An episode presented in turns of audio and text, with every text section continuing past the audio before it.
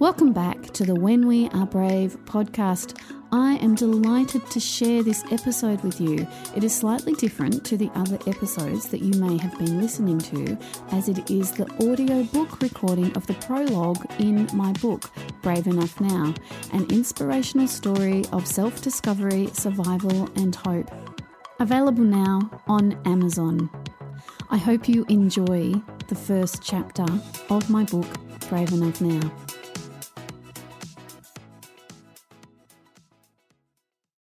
Brave Enough Now, Prologue.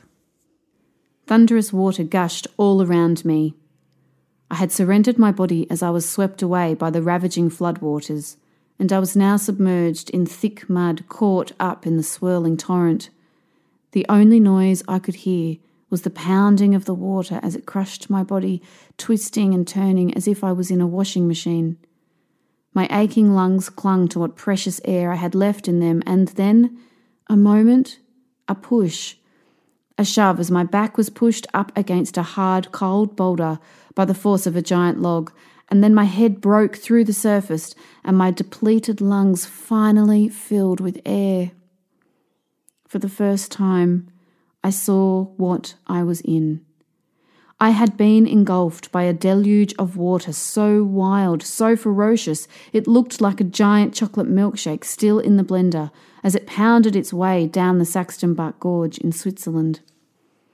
Another giant log rammed into my stomach as rapids ran wild over my body. Its force like that of a car slamming on its brakes, and it pushed my back further up the boulder, crushing me. I could hear the deluge raging down the mountainside, the sound hammering in my ears, yet all I could feel was the air, the exquisite, pure, delightful air replenishing my lungs, air to breathe in and air to breathe out. I looked to my right as I tried to orientate myself, and I saw the lifeless bodies of my friends, face down, floating past me on top of the torrent. I looked straight ahead back up the mountain to where I had been standing just moments before, among friends, abuzz with anticipation of the adventures that lay ahead. Had it been minutes or seconds ago? I was no longer sure. The clear waters of moments before had now turned into an unrestrained effusion of mud filled water. Copious amounts of debris were strangling us all sticks, twigs, rocks, logs, and boulders, all moving in chaotic rhythm with the water. Giant waves rose up seemingly from nowhere within the water, flowing violently down the mountainside. I looked to my left and saw a bank shrouded in natural green beauty. Soft green leaves vibrated against the wild wind. Moss covered every corner. It was not too far away, but far enough that safety there was out of reach.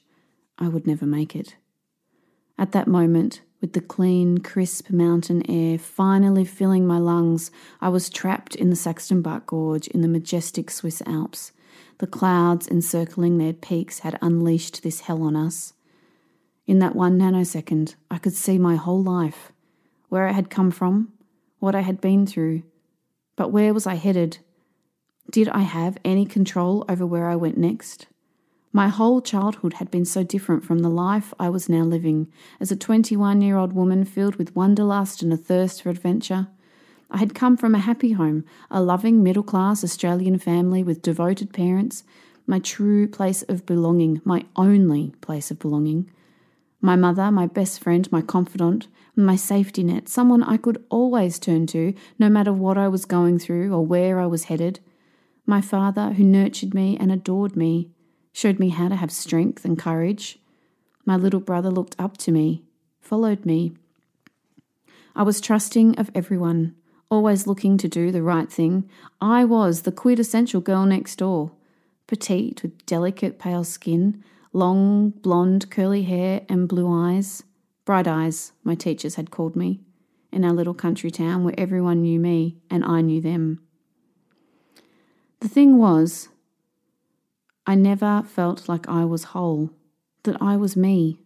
Something was missing. That feeling of being less than complete, of never honestly feeling whole, of not belonging, had brought me to this place and time, trying to work it all out, I had stumbled, fallen, got lost, and backtracked numerous times on my journey to this point, and now I was travelling through Europe, still desperately trying to find my missing piece, wanting to be whole, trying to find who I truly was.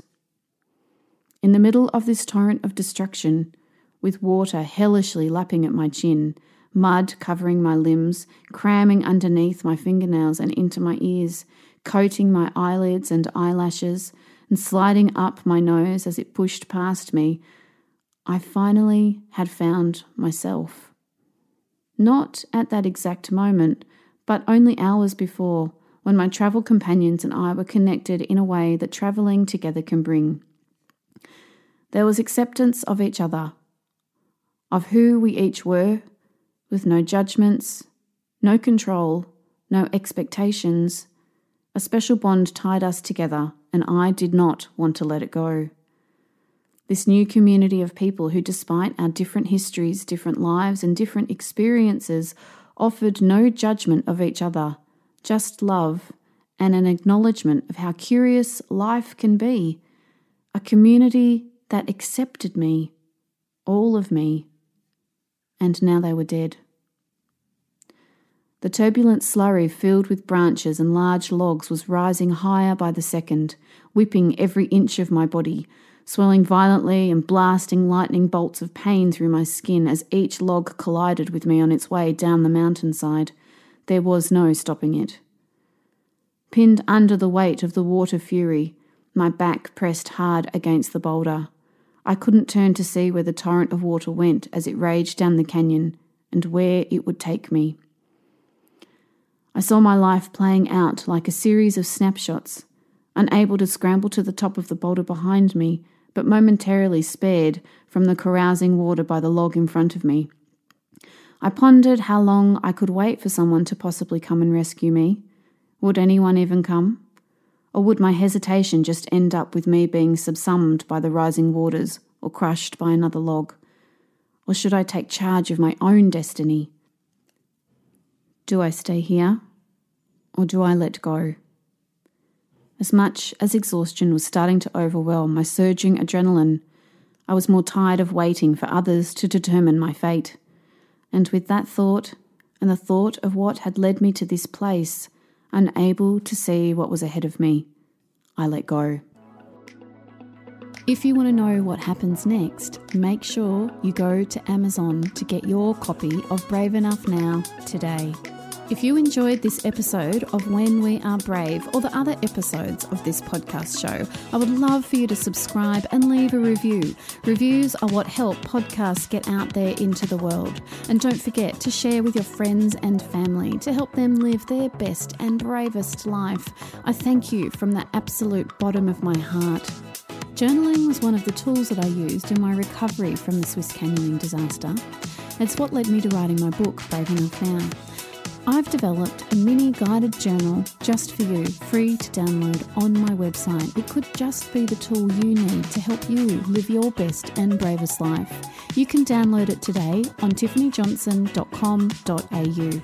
You can connect with me via my website, tiffanyjohnson.com.au, or on Facebook, Twitter, Instagram, or LinkedIn. I would love for you to reach out for me, it would be great to connect. So, my friends, until next time, be brave and live your best and bravest life.